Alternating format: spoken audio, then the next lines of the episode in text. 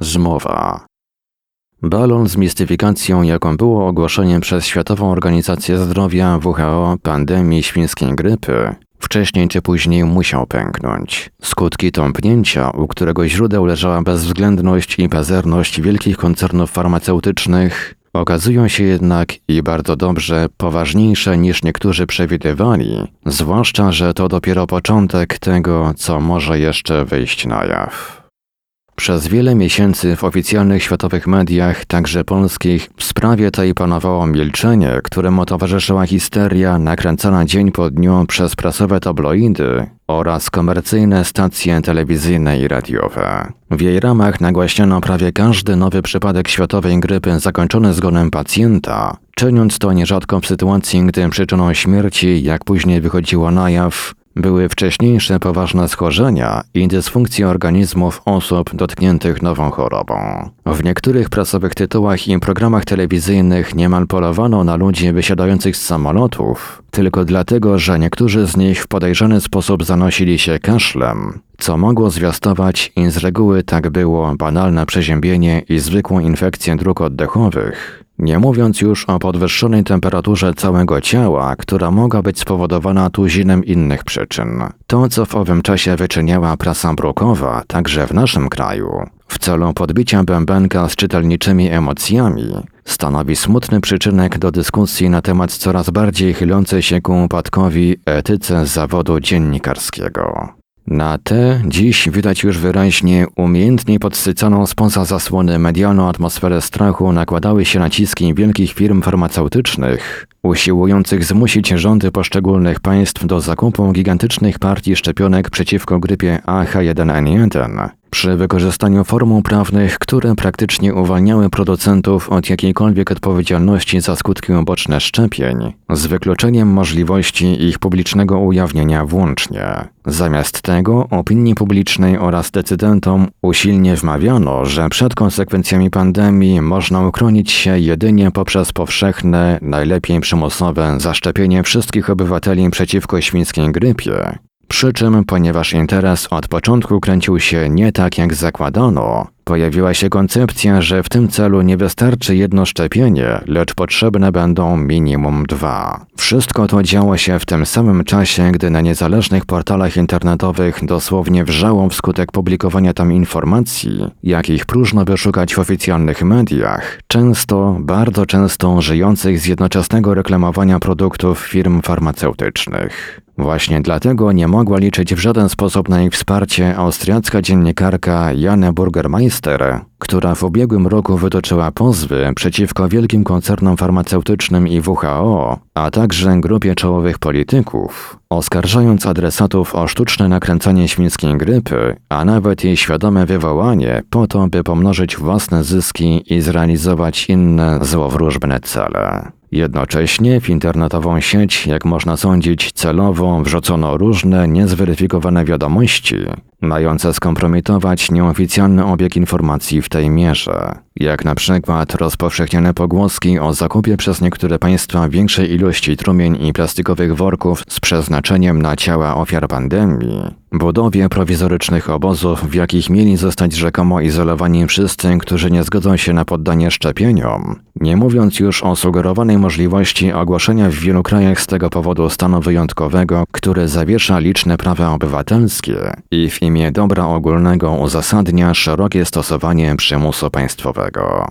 Aż w końcu, pod ciężarem wychodzących raz po raz na jaw bulwersujących faktów, gmach pracowicie budowanej mistyfikacji bezpowrotnie runął. Przełomowym momentem okazała się twarda postawa rządów niektórych państw z Polską na czele, które nie poddały się presji międzynarodowych instytucji stojących na straży zdrowia, takich jak W H O oraz sterujących z ukrycia tą organizacją wielkich koncernów farmaceutycznych. Efektem takiej postawy była odmowa zakupu gigantycznych partii szczepionek bez wzięcia na siebie przez producentów prawnych gwarancji bezpieczeństwa ich stosowania. Kolejną szczególną cezurę wyznaczyły działania podjęte przez Podkomisję Zdrowia Zgromadzenia Parlamentarnego Rady Europy, która na początku stycznia bieżącego roku ustami swego przewodniczącego doktora Wolfganga Wodarga z zawodu lekarz i epidemiolog Zażądała wszczęcia oficjalnego śledztwa w sprawie niedopuszczalnych metod, jakimi na wspomnianym polu posłużyły się koncerny oraz ujawniania ich powiązań z instytucjami powołanymi do ochrony ludzkiego zdrowia, w tym zwłaszcza W H O. Jednym z przykładów takich powiązań okazała się, choć to tylko wierzchołek góry lodowej, rola, którą odgrywał jeden z brytyjskich naukowców, Roy Anderson.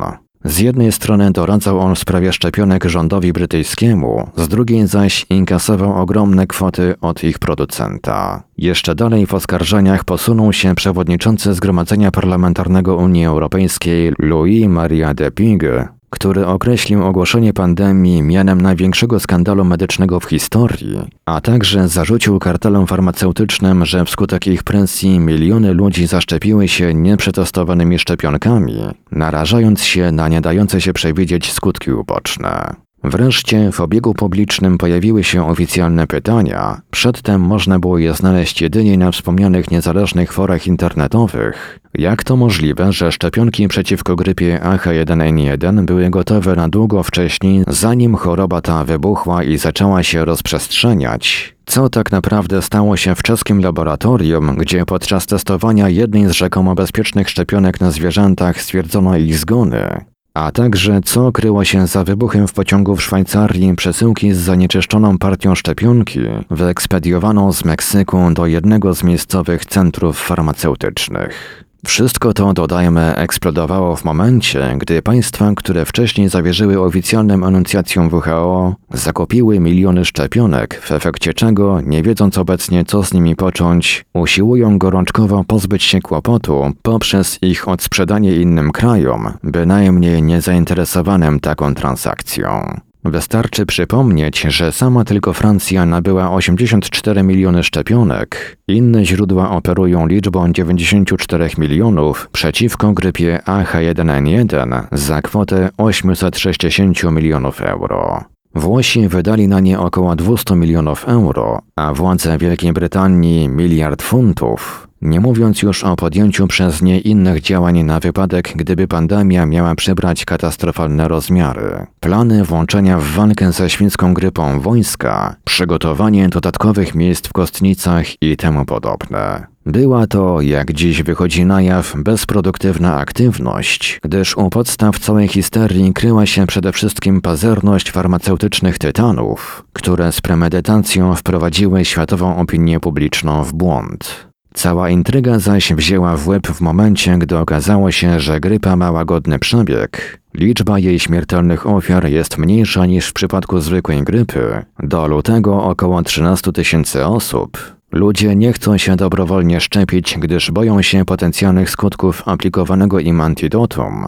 Wystarczy powiedzieć, że na przykład we Włoszech zaszczepiło się zaledwie cztery procent obywateli tego kraju, zaś we Francji około osiem procent. A na odwołanie się do przymusu państwowego nie ma szans. W tym miejscu trzeba wyraźnie zaakcentować jedną rzecz.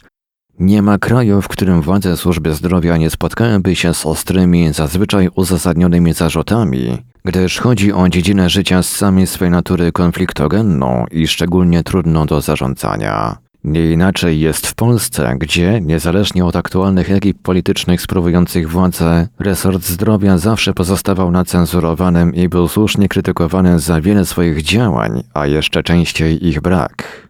Sami w Nieznanym Świecie wielokrotnie nie szczędziliśmy gorzkich słów polskiemu systemowi ochrony zdrowia, piętnując bezwład zarządzających nim instytucji z N F Z-em na czele, przede wszystkim zaś niezdolność do wypracowania takiego modelu zapobiegania chorobom i leczenia pacjentów, który uwzględniałby również naturalne metody terapii. I te zarzuty pozostają w mocy.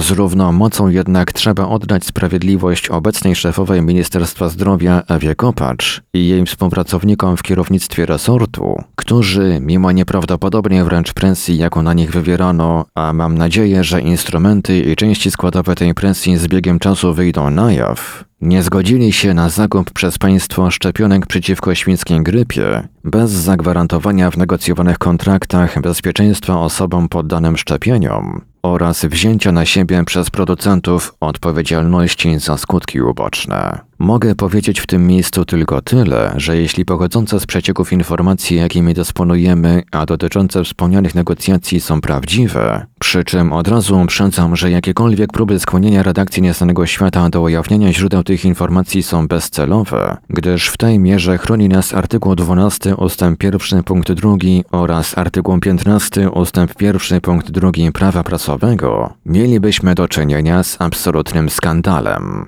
Tym większy więc szacunek trzeba wyrazić pani Ewie Kopacz za determinację i odwagę, jaką wykazała, odmawiając zakupu niebezpiecznych i niedostatecznie przetestowanych szczepionek przeciwko świńskiej grypie, za co spotkała się z huraganową krytyką części lekarzy. Zwraca zwłaszcza uwagę niepowszednia aktywność na tym polu niektórych byłych szefów resortu zdrowia, z eseldowskim ministrem Markiem Balickim na czele. Co ważniejsze, nie ugięła się ona również pod ciężarem medialnych ataków, w czym celowała zwłaszcza wąska grupa tzw. opiniotwórczych publicystów oraz niektóre tytuły prasowe. Chcę wierzyć, że u źródeł tych postaw leżała zwykła głupota i ignorancja, w środowisku, z którego sam się wywodzę, cecha niestety dziś nierzadka, a nie decydowały o tym zupełnie inne względy.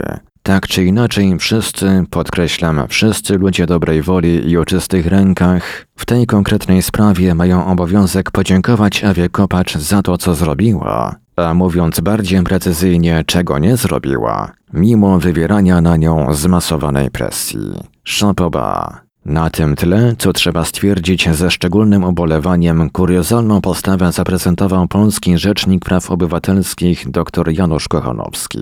Chodzi nie tylko o złożone przezeń doniesienie do prokuratury operujące zarzutem, iż władze Polskiej Służby Zdrowia poprzez niezakupienie szczepionek przeciwko świńskiej grypie rzekomo naraziły obywateli na niebezpieczeństwo utraty życia i zdrowia. Jak wiadomo, prokuratura, co było do przewidzenia i za co jej chwała, odmówiła wszczęcia w sprawie postępowania, lecz jakby tego było mało w swoich groteskowych, bo one są niestety groteskowe, działaniach, posunął się do wniesienia z tego powodu pozwu przeciwko Skarbowi Państwa wraz z groźbą, że w razie jego nieuwzględnienia przez sąd uda się ze swoimi roszczeniami do Trybunału w Strasburgu, wzywając jednocześnie do składania identycznych pozwów przeciwko państwu polskiemu przez obywateli. Przy czym pan rzecznik w styczniowym wywiadzie dla Radia R M F swoje poczynania nazwał jakże celnie krucjatą. Ze swej strony uważam, że sprawiedliwym pokwitowaniem takiego zachowania doktora Kochanowskiego powinna być jego dymisja z pełnionej funkcji. Piszę to z tym większą przykrością, że sam jestem prawnikiem i dobrze pamiętam czasy, gdy urząd R P O sprawowały tak wybitne i godne szacunku osobistości jak profesor Ewa Łętowska czy profesor Andrzej Zol. Jest więc doprawdy rzeczą żenującą, iż w ogóle mogło dojść do wspomnianej sytuacji.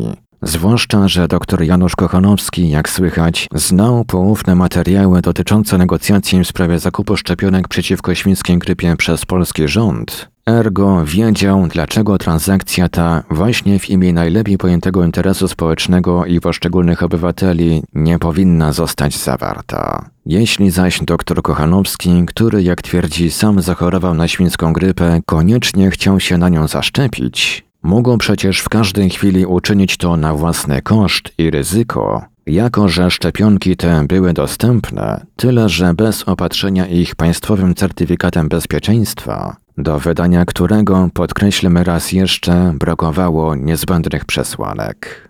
W kontekście spraw, o jakich piszemy, trzeba też uważniej przyjrzeć się roli środków masowego przekazu, nie bez powodu określanych mianem czwartej władzy.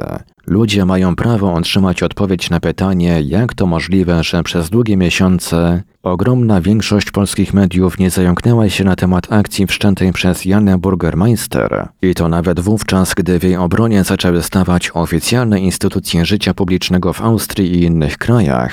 Od przedstawicieli władz różnego szczebla poczynając, widzę m.in. wystąpienie dwudziestego maja ubiegłego roku w austriackim parlamencie tamtejszego ministra zdrowia Aloisa Stöger, a na wspierających reporterkę renomowanych kancelariach prawnych kończąc. Oprócz Nieznanego Świata, który o zakulisowych aspektach walki ze świńską grypą napisał jako jeden z pierwszych tytułów prasowych, artykuł Histeria czy Spisek numer jedenaście z ubiegłego roku, Na wysokości zadania stanęły tylko tygodnik Nie, zamieszczając w numerze czterdziestym z roku dwa tysiące dziewiątego bardzo ważny i odważny artykuł Agnieszki Wokłaniewskiej „Świnie szczepią ludzi” oraz utrzymujący niezmiennie wysoką profesjonalną formę magazyn reporterów T V N Uwaga, uhonorowany w dwa tysiące trzecim roku nagrodą Stowarzyszenia Krajowy Klub Reportażu za dziennikarską determinację i rzetelność w ujawnianiu ciemnych stron naszego życia, który na przełomie roku wyemitował na ten temat doskonale udokumentowaną demaskatorską audycję. W momencie, gdy powstaje niniejszy tekst, luty bieżącego roku, sytuacja jest następująca. Po publicznym sformułowaniu przez przewodniczącego Podkomisji Zdrowia Zgromadzenia Parlamentarnego Rady Europy Wolfganga Wodarga zarzutu, iż pomiędzy koncernami farmaceutycznymi a ekspertami Światowej Organizacji Zdrowia doszło do zmowy, mającej na celu ogłoszenie nieistniejącej de facto pandemii, po to, by zarobić krocie na szczepionkach, w sprawie tej zaczęły się pierwsze przesłuchania. Problemem ma zająć się również cała Rada Europy.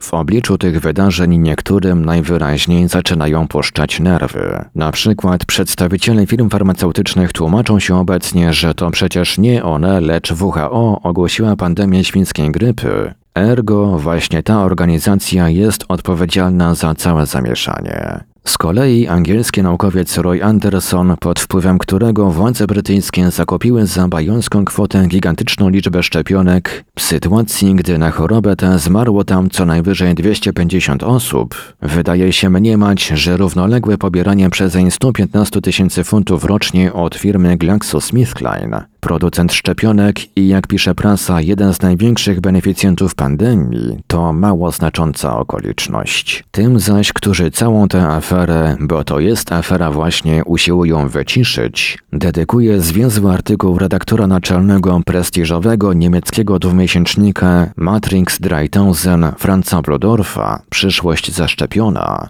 jaki ukazał się w numerze ze stycznia-lutego bieżącego roku.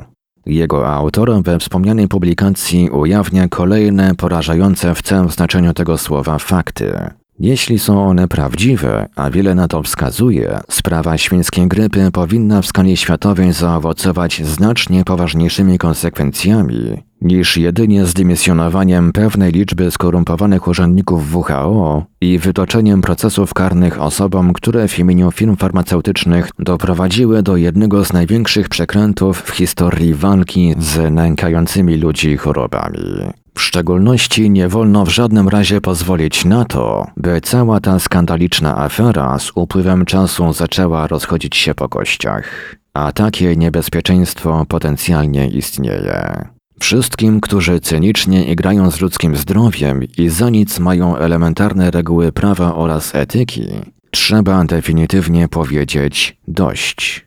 Na koniec jeszcze jedno. Ci, którzy ponoszą odpowiedzialność za przekręt, przegrali nie tylko z tego powodu, że przegięli ze swoimi poczynaniami mającymi na celu wygenerowanie za wszelką cenę monstrualnych zysków w walce z nieistniejącą pandemią. Ponieśli oni klęskę także dlatego, że nie docenili siły internetu jako globalnej sieci informacji oraz kształtowania opinii, a zwłaszcza okoliczności, że istnienie tej sieci pomoże się ludziom w masowej skali zorganizować, skonsolidować, zdemaskować fakty, które w zamyśle ich kreatorów nie powinny wyjść na jaw, w konsekwencji zaś stawić skuteczny opór i wywrzeć wpływ na rozwój sytuacji. To bardzo ważne doświadczenie, którego znaczenia nie sposób nie docenić. Nieznany Świat, numer czwarty z roku dwa tysiące dziesiątego.